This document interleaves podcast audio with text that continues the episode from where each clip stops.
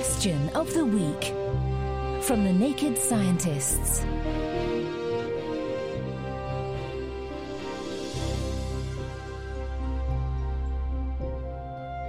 Hello and welcome to Question of the Week.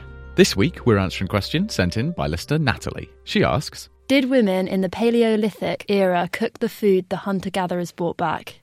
Good question, Natalie. To answer your question, we are picking the brains of paleoanthropologist at the University of Cambridge, Dr. Emma Pomeroy. I mean, this is a really good question. And I think, unfortunately, the answer is that we don't know.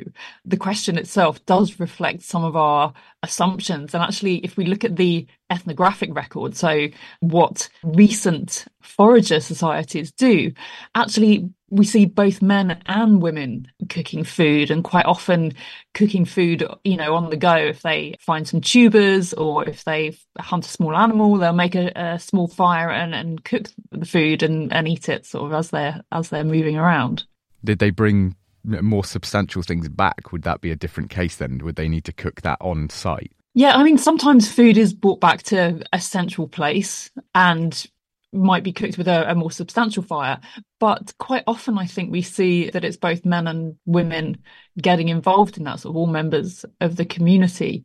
There's also the question of whether actually we can assume that any kind of gender roles and gender division of labour actually applied in the past as well. And again, that's been pretty controversial. People have tried to look at whether we can see differences from the skeleton in what men and women are doing.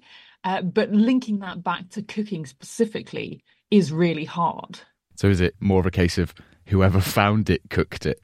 Yes, quite possibly, or that people cooked it as a group with various people chipping in if it's something larger, more substantial that's going to be shared. Thank you very much, Natalie, for your question, and thank you to Emma Pomeroy for the answer. Next week, we're answering this question from listener Catherine, who, after her cataract surgery, had this to inquire about her new set of eyes.